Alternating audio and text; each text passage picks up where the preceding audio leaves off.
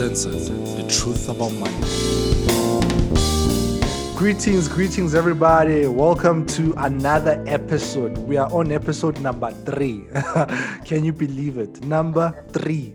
Um, our last episode, we were talking about the truth about vehicle financing, right? But unfortunately, because of time, we didn't finish. So today's episode is just basically continuation of that episode. So if you are Mamel episode number two, I suggest that you go back and listen to episode two, the truth about vehicle financing, and then continue to this episode. Um, there's something interesting that I read just yesterday about um, car financing, right? And um, so it's an article online. So I would like Pratamza to to just tell us a little bit more about that, the the article. Pratamza Fede? Yes, Abulan. Mr. Grand, grand winner. I know, all good, my brother. Yes, you're on episode three already. Three already. Hey, I know. So that article, can you please just tell us more about it and um, like just explain it to us so that we can understand? All right. So basically, um, the Competition Commission, which is a body of people who promote like fair competition in the motoring industry, um, you know, such as manufacturers, between repairers, insurance, and financing. So what they've done is that they've released or they, they've amended certain laws or rules um, within the motoring industry, where as from the 1st of Feb, I mean, 1st of July, um, there's what we call bundling. So bundling uh, happens when you go purchase a car. Um, in the purchase price, they actually include, you know, the, the maintenance plan and the service plan and warranties. You know, all these value-added products they add it into that purchase price without disclosing it to to the purchaser. So what they've done now is that they've they've told uh, manufacturers or dealerships to say that listen, um, you guys need to disclose first of all, you know, how much um, your customers actually paying for these services, um, whether it's maintenance or warranty or any other value-added products which is um, added onto that. And second of all, you need to basically give the customer a choice whether they want to have that um, value-added product as part of the purchase or not. So now, as from the first, there will be some unbundling happening. And then another thing is the transfer of maintenance and service plans. So if I get into an accident while I was basically paying for a, a service plan, right? So now that service plan will now be transferred into the new vehicle or replacement vehicle that I'll be getting. Or if I don't want to continue with that, I can simply cancel it and uh, receive a refund, you know, for the, the remainder of the period that was left for me to to pay off that service plan. Um, because now what has been happening is that some service uh, providers have said that okay, Junior, uh, you had this car for five years and you crashed in the third year, so you need to keep on paying for the remaining three years. You know, they they see it as a contract on their side. So the com- competition commission has said no, um, Junior cannot pay for something that he is not using. And then another thing as well is that um, independent repairers, we take our cars when they're out of, uh, let's say, warranty or service plan. Uh, they now have the rights to to go to dealerships or manufacturers and get the original parts. So there's certain dealerships or manufacturers um, which have been giving you know repairers you know a run around in terms of getting you know new parts for them to to service the car because obviously they want Uchina to bring in his BMW at the dealership as opposed to servicing it out there. And then another change as well as from the 1st of July, if I went into a dealership and I inquired about a, let's say, a BMW M3, um, and in the dealership, they sell various cars and they linked to other dealerships as well. So my profile cannot be shared with other dealerships until you know I give them a go ahead. so I can basically um, you know, file a claim against them or, you know, a disgruntlement against them if, if they do pursue that. So my information will basically stay and end with that transaction that I made with the with the BMW M3. Hmm. So let's say I'm driving a Mazda and it has a service plan, mm-hmm. and then I mm-hmm. and then um, I get into an accident for you know So, and then now I want to go buy a, a Toyota. Can I transfer service plans from one brand to another? Um, I don't think you can because remember, if you've got that service plan with with Mazda, they have obviously calculated beforehand how much um, certain parts will cost, how much you know your car in terms of its value and so forth. Um, what needs to be changed at what um, so um, at what service interval. So when it comes to you choosing a different uh, brand now, um, it, it won't basically correlate with the calculations that they did. So I think you if you had taken out a Mazda service plan, you obviously have to get another Mazda um, card to replace the one that has been written off. That's that's interesting. Let's get into let's just continue from where we left off the last week, right? So obviously we spoke about the interest rate, the balloon payment, repo rate, and all that stuff, right? Just as a follow-up question, what is the legal highest rate on a car loan? Um, on a car is basically 27.5%. So that's excluding like your service and initiation fee. So the highest uh, percentage or interest rate that your bank or finance institution can charge you is 27.5%. Sweet. So they they can't charge you anything more than that. Yeah, no. I think with dealerships, obviously they can't. But when it comes to your private uh, sellers, you know, it's a it's a different ball game um, when it comes to them because obviously they they're able to inflate or take down prices as it may be. So they don't necessarily need to sell a car at market value. It's upon an individual's choice and preference if they want to actually increase the price by 200%. So yeah, I think this now comes to, you know, your finance institutions. Mm. But I guess it's so much better to just get a car from a dealership because you have all these laws that protect you as a buyer as well, you know? 100%. So let's talk about insurance. And I feel like this is the one thing that most people ignore the most, you know?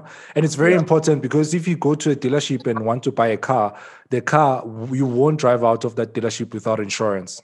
100%. Please explain the difference between low premium versus low excess.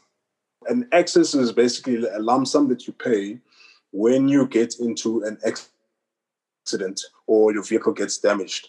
Whether you were right in that in that accident or you were wrong, um, insurance basic companies want you to still pay you that um, that excess.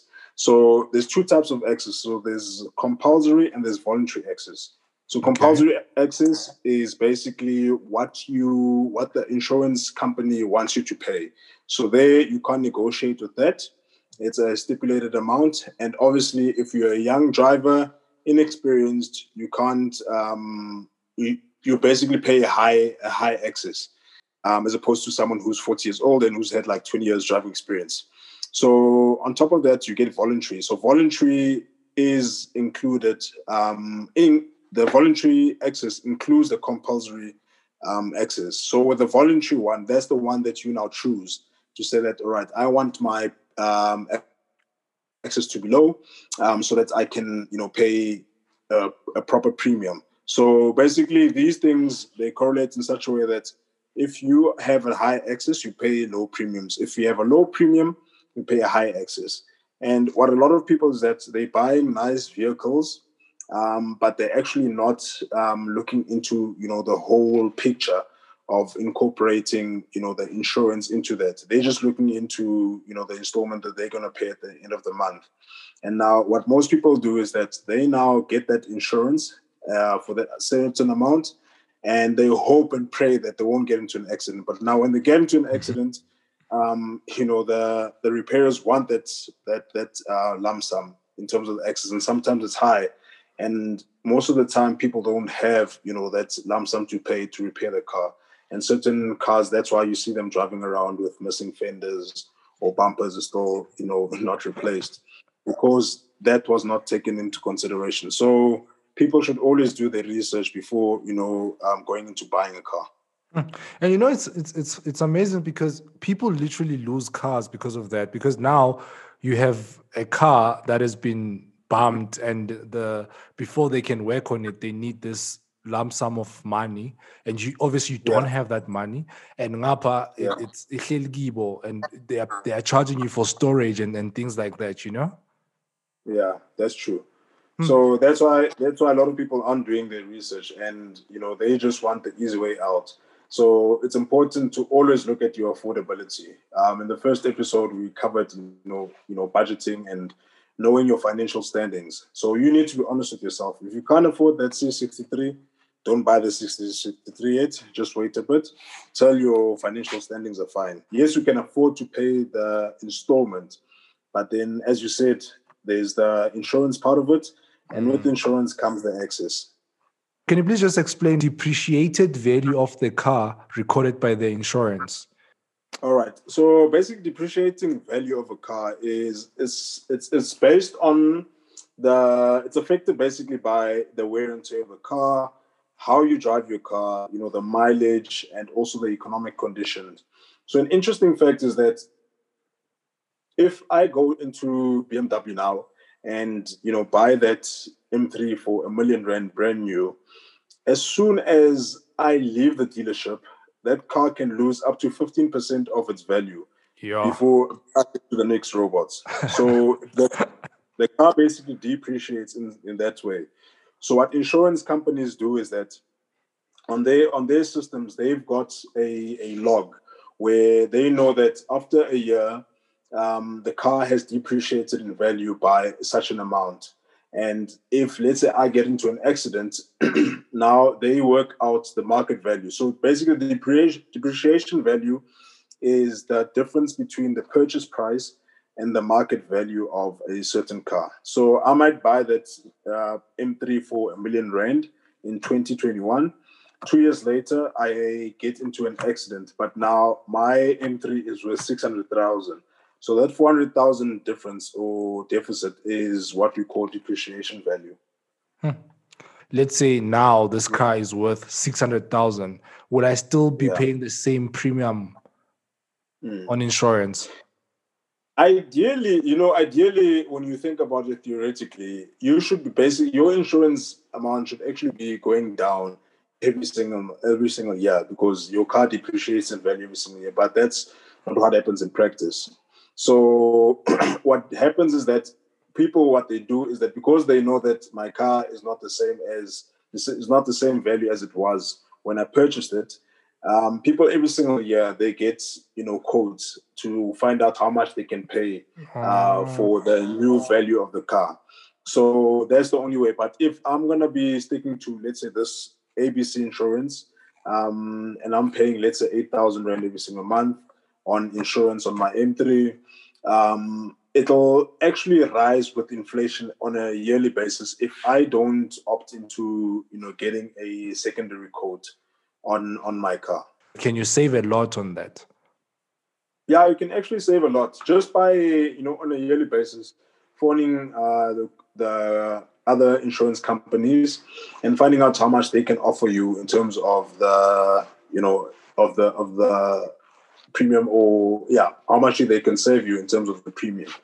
So basically, we've spoken about interest rates, we've spoken about balloon payments, we've spoken about repo rates, we've spoken about insurance. So is it safe to say that we can close this chapter and move on?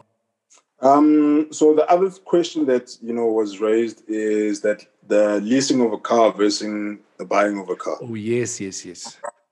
Yeah, so I think with that, um, so obviously looking into what happened, you know, what's happening now in terms of this pandemic, a lot of people are getting their cars repossessed, and because of let's say their business is not doing well, or you know they've lost their job, or they've had to support you know additional family members who who've been affected by you know this uh, pandemic. So so people now have actually are actually opting into leasing cars. So leasing a car is basically like renting. So you don't necessarily own the car. The, the, responsibility of the car is held with the, the, the dealership.